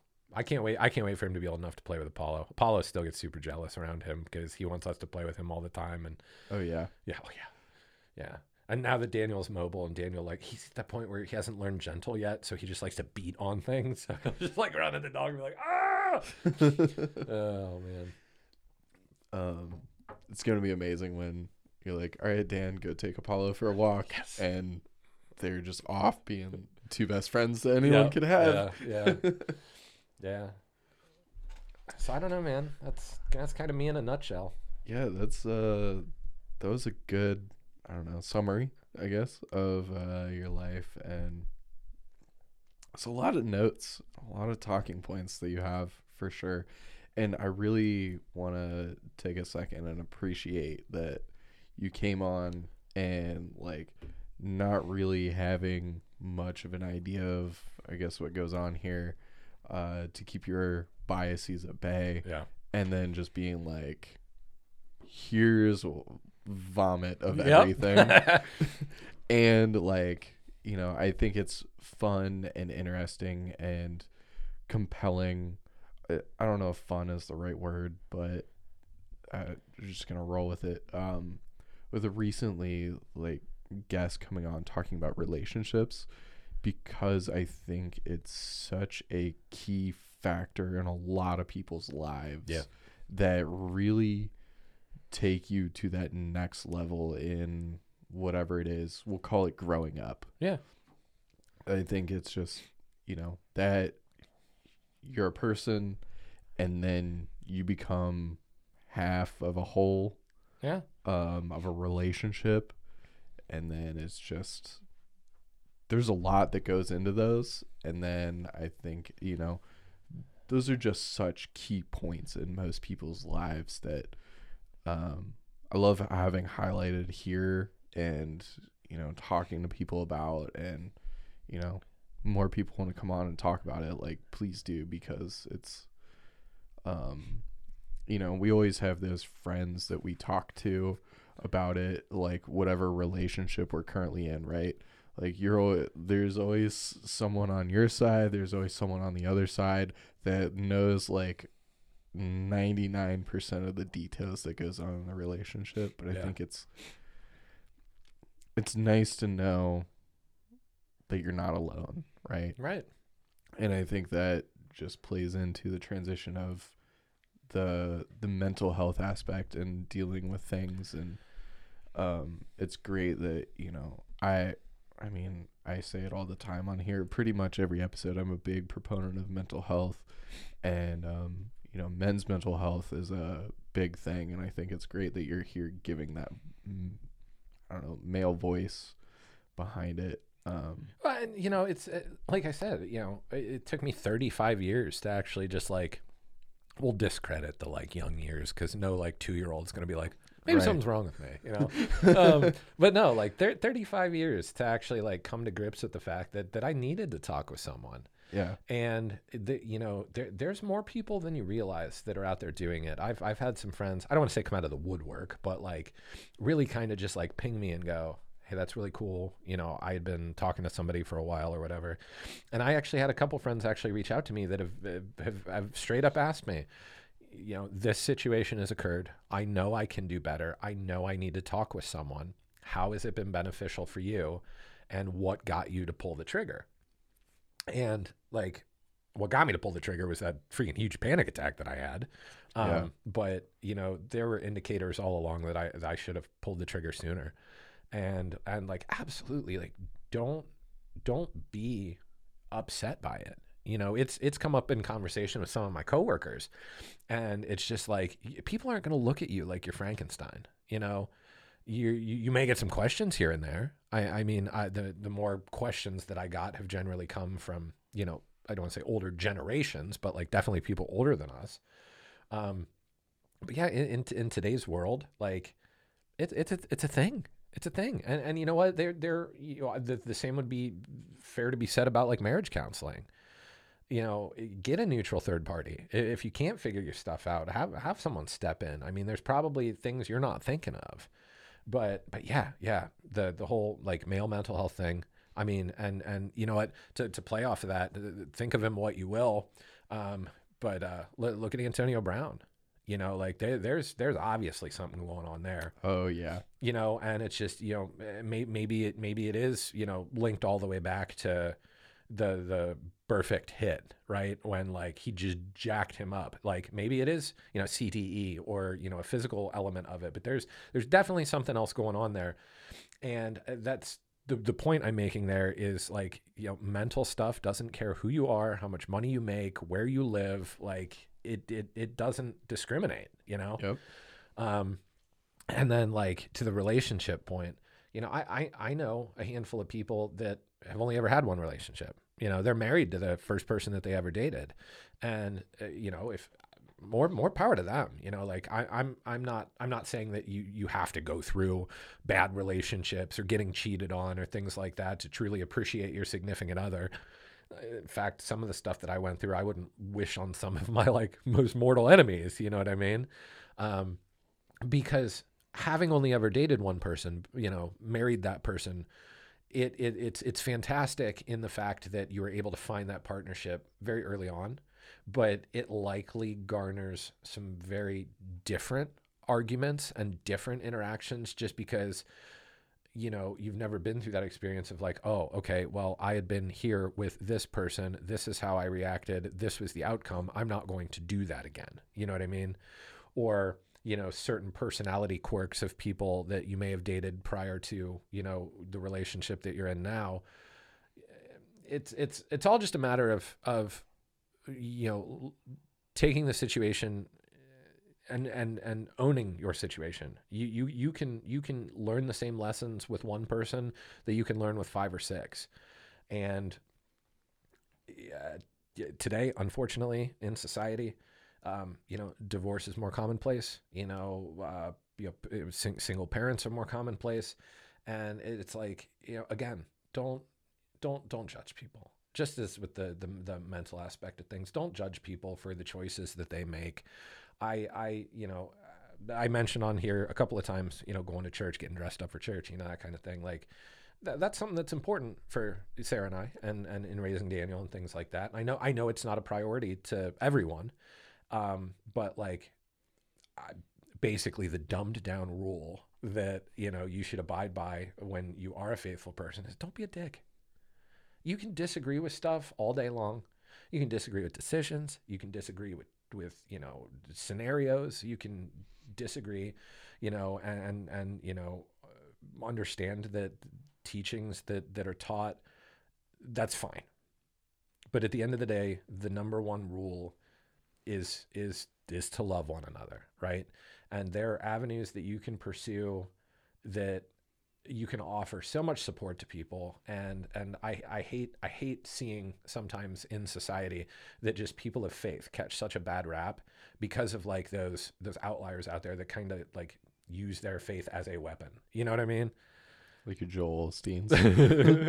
can I call him out? Because I really don't like him. Um, you, you can call out whoever you want to call out. I, I just, you know, it's because it, it all plays into that mental thing, you know, and and there is an element of, you know, community that that that comes from you know a church or a you know something like that, and I I I just you know another thing that that I really implore is especially very religious people to think about is you've got your beliefs, but are you treating people the way that you should be? You know, um, so yeah, man, all of that kind of ties into the mental thing. And I'm not gonna lie, you know, being raised Catholic, right, and then and then meeting Sarah, who is of a different denomination, just you know, CMA, it's kind of a non-denominational, um, like r- really sitting back and then thinking like, so so what what parts of this are, are the important parts you know like what what's right you know why is this so bureaucratic or you, you know just the way things like what's at the root of it you know? And i will say that's another thing that that, that played into the whole you know anxiety was like really stepping back and, and going okay th- th- this is how i was raised you know these are the things that that i hung on to for 30 years. Um like is is there like a different messages or something out there? Like i'll tell you we we hopped around for I mean, we we tried eight, nine, ten different churches to to try and find something that was a fit for us, a good feel for us, and then COVID hit. So it was like, well, we can't, you know, be looking at. So we kind of defaulted back to a church that she had gone to before because they were one of the first to really start like you know televising. Um, and and recently um, we we we found one that's that's great for us. And you know what? It, it, it's one of those things that like they they you know they're going to be packing a bunch of lunches for third world countries that are going to get shipped out. They do work with i can't remember if it's habitat or like you know but just like going and giving of yourself you know? That that to me is I, I told you earlier today right? Like that's just how i've always lived my life. Like even when things are bad the more you give of yourself the more rewarding things can be and unfortunately, I, I think in today's day and age, with social media, with COVID, with things like that, it's forced so many people to just look inverted. You know what I mean? And the world has to be about them. Things have to be about them. And all that does is drive people nuts. And at, at, at times, you know, these, these arguments online, you read some of the stuff that these people say, and you're just like, get offline for a minute. you know, and like the things that people, you know, choose to you know, get upset about and everything all of those things stem from some sort of anxiety, in my opinion. After learning what I've learned and seeing what I've seen with a counselor, it stems from some sort of anxiety.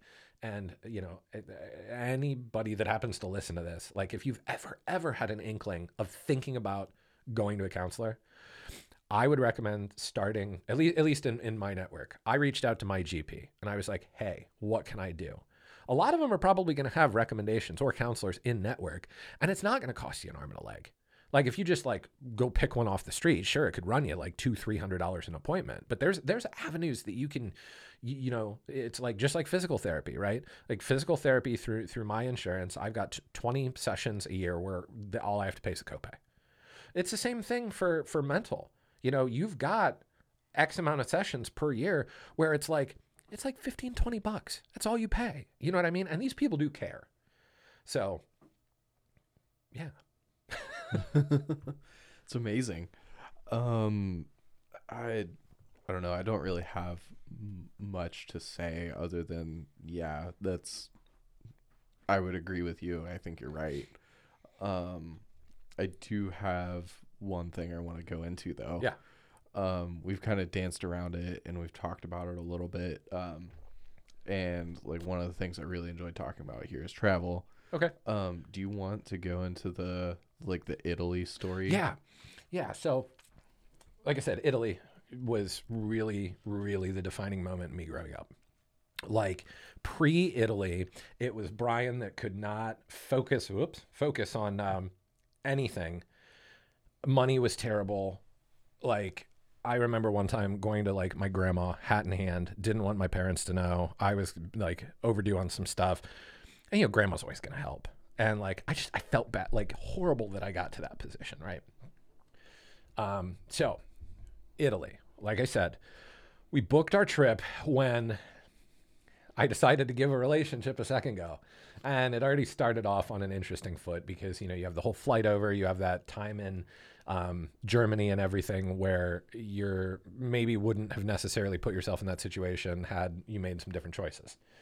So, fast forward to, like I said, getting into Florence and the whole fiasco night one of trying to get a taxi. Right. So I'm I'm now like three weeks into some of the most trying things that I've ever had to do. So we get settled in. Um, the university is actually in a real great spot.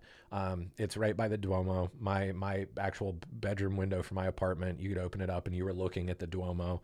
Like the beautiful thing about uh, you know a city like Florence is yeah people really aren't driving that much unless it's like delivery folks or commercial or you know stuff like that. So everybody's walking or they're on Vespas or whatever you know.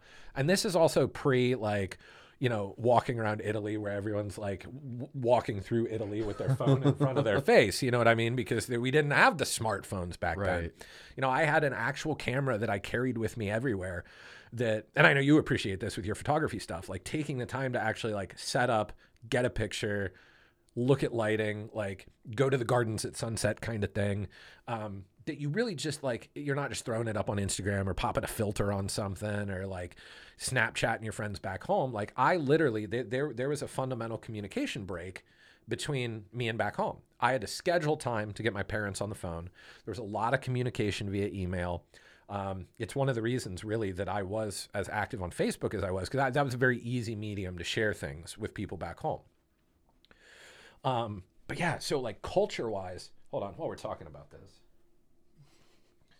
I'm gonna open up a, a Widow Jane rye mash American oak aged bourbon.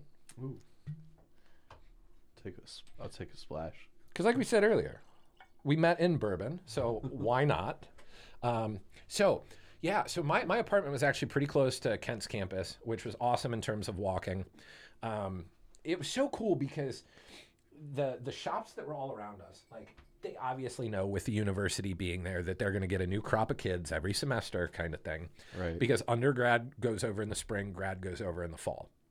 Um, they have like some some predetermined trips, like you know Milan, uh, Venice, Verona, like Rome, like your big ones, right? Those are the ones that are kind of predetermined, especially being over there for architecture, right? There- There's such wildly different architecture in all of those different places. Um, but they, they they structure the schedule. At least they did when I was over there. It's been 14 years. 14 years, and I remember it like it was yesterday.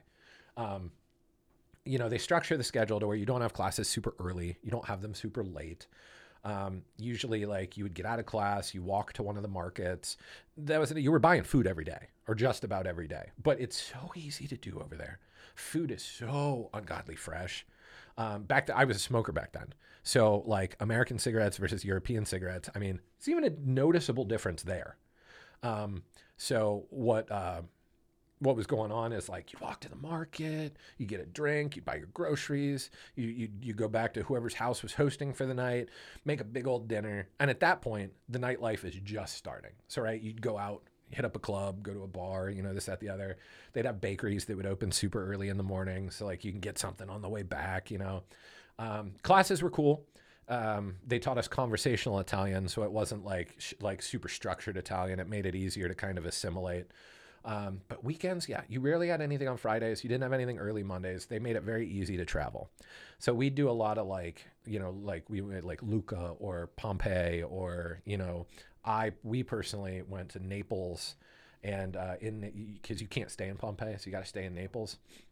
So like, Um, when we were in Naples, dude, this is just funny. We we found this little pizza shop that we went to, and we went back night after night. And like, the more you frequent a business over there, like the more they you know welcome you back and everything. Well, this is also when I was a lot heavier, and so like the international sign for enjoying your food is usually like rubbing your stomach, like yeah, that was good. And so I uh, I like I did that. I rubbed it, and and this dude looks at me and he's like, oh, yes, the bigger guy like my pizza, and I'm like, okay.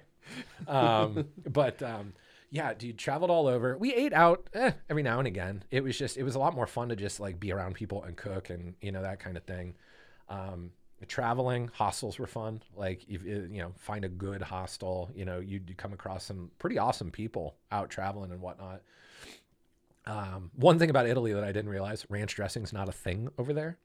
So we had some friends come over on spring break and they asked us like, "Hey, what do you want us to bring?" And we were like, "Ranch dressing." And there was like some other odds and ends and uh, i had a friend come over and she brought me a bunch of girl scout cookies which is sweet because you know they don't have that stuff over there. But no it like pu- public transit over there makes it so much easier to get around. Um, germany is very very punctual very very punctual but it's it's nice. Um, you know france is a little more laid back. Um, certain parts of france still at least when i was there they didn't like americans and uh, they don't like germans even more because I was traveling with my buddy who speaks German and I tried to get a ticket, and the lady kind of snubbed me, and, and he was like, "All right, here, I'll, I'll help you out." And so he said something in German. She shut the window and walked away. I was like, "Well, okay." um, one thing that was actually kind of common while we were over there, and, and we joke about this, was um, the the um, train workers. They'd go on strike for like two hours if something wasn't like going their way or like the, the, I, I don't even want to say they might be unionized i didn't really look into it i just know that there was travel delays every now and again because people go on strike for like two hours or like a day and they'd come back. Um, I, I love traveling, right? Like the one big thing that, that did help me a lot in growing up is, you know, this is before a lot of like credit card fraud and online fraud and things like that was a big thing. So, you know, I had Amex for my credit card and I called them and told them where I was going, what I was doing. And they were like, okay, we put a flag on your account for this date to this date, blah, blah, blah. You know, any issues, whatever. Well, the bank I had at the time, they didn't have that ability and so they were starting to get into like fraud protection. Well, I didn't even think about it. Most places over in, in, in Europe accepted credit card at the time. So that's just what I did. But there were like some more your mom and pop shops, your pasta shops, you know, things like that, that, that it was cash only, just because there are credit card fees that are tied to the machines. Um, so every Monday, I would take out the same amount of cash and just use it for the week and whatnot. Um, well, about halfway through the trip, my my account got suspended because they said that the pattern was a fraudulent pattern. And I was just like, okay, well, I tried to tell you where I was going to be. And if you look at where this transaction is occurring, it's exactly where I told you I was going to be. Um, I was like, my mom has a power of attorney. We filled out powers of attorney before I left. Um, I was like, she can come in, take care of everything. They were like, no, you need to do it yourself. And I'm like, I'm in Italy. and they're like, okay, well, you need to come in. And I'm like, I'm in Italy, like you know, not hopping a flight to come back, and so I I had to use like the American Express store and do like a cash advance against my credit card to get me through until I could get back. And as soon as I got back, I went to the bank and I promptly closed my accounts and I went to a different bank. Um, but I, I, I wound up like I paid them all back when we got home, but I wound up owing you know people some money for certain things just because of the implication of not being able to get to my accounts. But is what it is, right? Um, taught me so much about money, especially when I was over there. We were over there when the uh, conversion rate was at its absolute worst. Like when the week that we went up to England, I, I think I think the pound was like 220 American. Uh, the euro hovered between like 170, 180. So like you're always doing that math. Like even when I got home, I found myself like I'd go to a store here and I'd start doing the math and I'd be like, oh no, wait, I'm home. Like, um, but no, we went all over. They, they, they, they make it a very, very immersive experience. They make it so wonderful. Um, between the classes and the scheduled trips and the, you know, everything that you can do. And it's just, it's one of those things that like I dropped a ton of weight. I didn't change what I ate, how much I ate, what I drank, anything like that. It's just you walk everywhere. And the food is so much more healthy you know, I, I I'll tell people, you know, tell them blue in the face that a lot of the health and weight problems here in the country are because of how much things are processed. Mm-hmm. Um, you know, I, I saw like 70, 80 year old dudes just, you know, sit, sitting at the bar, chain smoking, pounding beers. then just get up and walk home, you know. And it's like I actually when when I first got over there, I had a week of what they call traveler traveler's diarrhea, like because your body's used to such processed stuff. You go over there and it's 100% fresh, and like my body was like, "What are you doing?" And I had it again when I came home, like when I flipped back to it was wild, Really? yeah. Um, so that was the big one, you know, being away for just about eight months, you know, living over overseas, you know, especially, especially before social media, smartphones, this, that, the other. Like you legitimately detached yourself from normal life, implanted yourself over there, and like lived for eight months. Um, it's one of the things that I think's just a, a bit challenging here in the states. Is like we're not really set up to get between cities very easily. And even if you were to walk, I mean, like shit, walking around Columbus, like, yeah, okay, do it a drunk night here or there, but like, what are you walking past? Townhouse, townhouse, townhouse, business, business. Like, there's no statues, there's no cool architecture. Well, there's some cool architecture here and there, but, um, but yeah, so like, and then Sarah, I, I can't speak to like the the full you know like scope of what she had done, but like she spent some time in England. Um, she did a mission a missions trip in India. Um, so like we still have other parts of the world that we want to get to. Like I want to go, I want to go to the Far East. I want to get to Australia. I want to get over that way. Um, we had two summers where we took a week vacation to Alaska, and that was awesome. Like getting up into into Denali. Um, we climbed a, a mountain just outside of Anchorage. We uh, found a jet ski tour that you could go out into the glaciers and everything, and we did that. Um, we actually camped by a waterfall in a very very tiny town called Seward. Um, and that that was cool. I mean, you're right in the middle of the wildlife. We walked part of the Iditarod Trail, and when we were doing that, we actually did come up on a black bear. Um, when we were when we were driving, we were sitting in traffic, and a moose just walked past our SUV, and this thing was bigger than the SUV, dude. It was insane. um, but like the first time we went up, we did a lot of the more like touristy kind of things. You know what I mean? The second time we went up, that's when we went camping. That's when we went hiking. That's when you know we did the glaciers and all that kind of stuff. And I mean, there's still so much to do up there. We would love to go back at some point in time. I would love to do a fishing charter up there because what they'll do is like when you do obviously you got to pay for everything, but like if you do the fishing charter, whatever your haul is, they'll pack up on dry ice and ship it to anywhere. So like everything that you catch, you just have shipped back to your house. Oh, that's fantastic. Um, but yeah, yeah, you, we've we haven't done a lot of travel lately, um, just because COVID and Daniel and this and that. Um, but we are going out to Missouri this year. We're going to Idaho this year. Um, just trying to get back into the groove of things. I, I think it'll be good for me because I, I used to travel a lot for work too. I spent a fair amount of time down in Mexico, helping getting some stuff launched down there. And so I'd become kind of a, a seasoned traveler, you know what I mean? And I just think that, you know, with, with the way that COVID's gone and, you know, the what I've uncovered about my anxiety and everything, I, I really do think uh, getting another trip under my belt will help. Um, I do miss it. You know, it's like you find yourself want you know wanting to be at home, being a homebody. You know, especially like when you deal with anxiety and whatnot. But then it's like once you like convince yourself over that hump to go do something, once you do it and you get back, like, you're like, oh, that was great. Like, oh, I shouldn't have been worried about that. You know what I mean? Um, Sarah, Sarah's definitely definitely more of an on the go person than I am. So um, we've kind of balanced each other out in you know things to do and not to do and things like that. So, um, but yeah, the Italy trip, dude, I think so fondly on that. Um, I've you know got a ton of albums on Facebook of everywhere that we went. Like, I think I was in Rome for a, a total of like two weeks, and it's still it's not enough time to see what Rome has to offer. It's it's an Really? unbelievable city. Um, the the cool thing was we were actually over there the year that they did the first presidential primary off of American soil. So they did it at um, the embassy, the consulate, forget which, and uh, I actually was able to go take part of that. So I, I participated in, in the first presidential primary off American soil. Wow. Yeah, that's cool. I That completely forgot cool. about that. On the way back, I thought I lost my passport. So the one time I was in Rome, I actually had to go to the consulate to get an emergency passport issued. Turns out there was just a loose floorboard in our apartment that we were staying in, and it fell down in there. So I found it when Oh we were my getting ready to leave. Um, but yeah, moment of panic when you think you no longer have an identity overseas. Yeah. But so uh, you know, I was over there. I went to Kent, right? So I'm over there.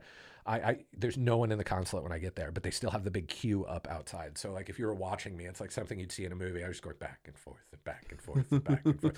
So I finally get inside, and there's like nobody inside. So I get up to the desk, and they're like, "What's your reason?" You know, and I explain what's going on, and they're like, "Okay, well we can search by your visa, um, because I still have my visa on me." And he looks and he's like, "Oh, Kent State," and I'm like, "Yeah." He's like, "Bro, I go to Akron," and I was like, "Here we are, Rome, Italy." You know, running into people that are like you know, miles down the road from one another. And then so and then in Florence there was there was one bar that we would always go to. I forget what it was called, but it was just like it was in a corner. It was a red door, like it ju- like unmarked kind of thing. Um, their happy hour was buy one get one.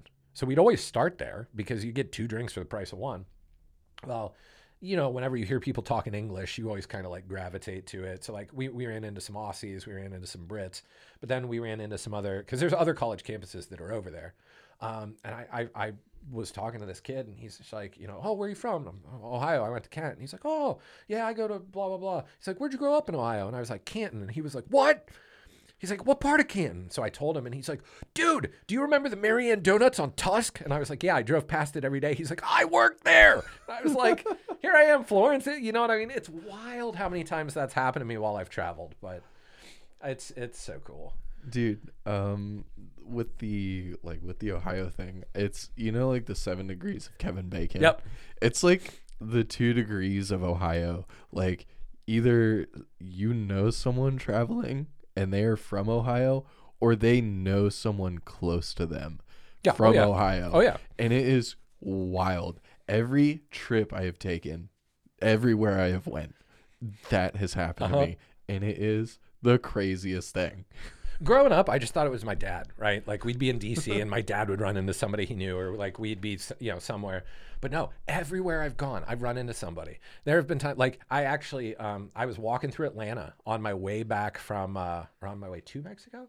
Anyway, walking through Atlanta, all of a sudden, like my brother-in-law's in front of me, and I was like, "Hey!" and he was like, "Whoa!" Was like, uh, you know, like it's, ins- yeah, it's crazy. It's crazy.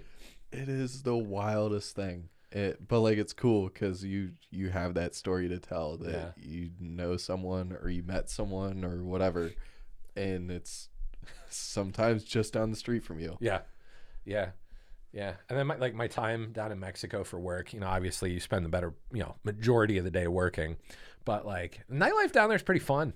You know, if you like the the part of Monterrey that I was staying in, it, it kind of reminded me of Italy, to be honest with you, with the way everyone was out and like the open air dining and you know the kinds of stores and whatnot that they have down there.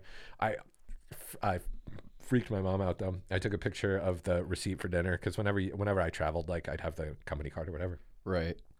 Well, they they bill everything in pesos, obviously, but they still use the same dollar sign. So I took a picture of my receipt, and I think I think it was like two thousand three hundred some. My mom was like, "What?" And I was like, "It's just pesos." like, It's a fun little joke. yeah. So, but yeah, man, yeah, it's it. You know, I just I, I hope that things can get relatively back to normal. You know, um, amidst everything that's going on, and hopefully, like, hopefully things continue to get better, and yeah, because I would love to get back to like travel like it used to be. I I would wholeheartedly agree. Oh man, I miss traveling so much, and I've just sat here, like I feel like I've sat here and wasted away for months Yeah. because I haven't been able to do anything. Like, ugh. Yeah, and it sucks too because we were gonna do the big out west trip last year. You know, we were gonna fly into Denver. Our aunt and uncle live in Fort Collins, and then we are gonna make our way up to Idaho, and then we are gonna kind of come back through like Salt Lake. And I, I just remember this because I see the Jackson Hole thing on the back of your computer. Um, we were gonna get a you know cabin there for you know, and then wind up back in Denver and fly back. Well, obviously everything got shut down because COVID, and then we had Daniel, so then there was all of that and it's just one one of those things that I guess kind of plays into you know what I said you know earlier about you, you never know it's the last time you're going to see somebody. Um, you know, the last time we saw Sarah's uncle was 2018. It was an awesome get together. You know, beer share, a little bit of bourbon share, Christmas dinner. You know, it was the uh, first time in quite a while. I think all of Sarah's like aunts and uncles were all together and everything too. Um, but like we walked out of that, obviously ended on a good note, right? No, there was no fight. Like people weren't being stubborn like I was when I was a little kid or whatever. But we walked out of there with this grand plan of what you know this trip was going to be and what it was going to mean and who we were going to see. And then unfortunately, you know, Sarah's uncle is the one that married us. He's he was a traveling pastor as well as being one of the most famous Santa Clauses in Pittsburgh. So if anybody that listens to this knows the uh, Robinson Mall outside of Pittsburgh, he was the Santa there for 21 years, I think. And so Wow. just like the the tribute that came out when he passed was absolutely unbelievable. People sharing generational pictures, this, that, the other. There's just that little bit of, you know, we were supposed to see him and then we didn't, and now we can't, you know. Um, but you never know, man. You never know. It's it's just whether it's travel or family or whatnot, like just just do it while you can. You know what I mean? You, you don't ever want to look back on something and and have a regret or a you know like oh why, why didn't I do that? Don't put yourself in debt to do it, but like if you have the means to do it, do Yeah. it. Absolutely. Absolutely. Uh, I totally agree. Do it while you can, do it while you're young, do it while you have the means and the capabilities, and while things are going your way. Even if they're not going your way, but you're like, I need to get out of here, do it. Yeah. Oh yeah, for sure, for sure. Yeah. Um, I think that is a fantastic spot to stop uh, and call it call it a day. Sure. Um, so I, I know you haven't listened to episodes before, but I always ask everyone a question. Um, I think there's first off, I think there's tons of fantastic advice in here Mhm. uh, that you've shared, but I always ask, what is that like last one piece of advice that you want to live on that uh, you've said and um, you want you know anyone listening to carry with them that you want Dan to listen to. Um, what is it? don't ever be afraid to ask for help. There's no reason that you need to feel like you're taking anything on alone. There is no reason to ever feel like you're by yourself. You know, whether it's a counselor, a pastor, a friend, a family member, just understand that for as dark as you think things may be, and it may not even be like that, you know, you could just be like me and I waited 35 years to get help not knowing that I suffered from anxiety and you know uh, s- some level of OCD. That you can still ask for help, but very very seriously, if you're ever in a very very dark spot, I've reached out to people that I've never met before. You know that I've I've encountered in social media groups. I've got what I would call like the digital friends all over the states that I hope to meet them one day. I've met a couple of them as time has gone on, um, but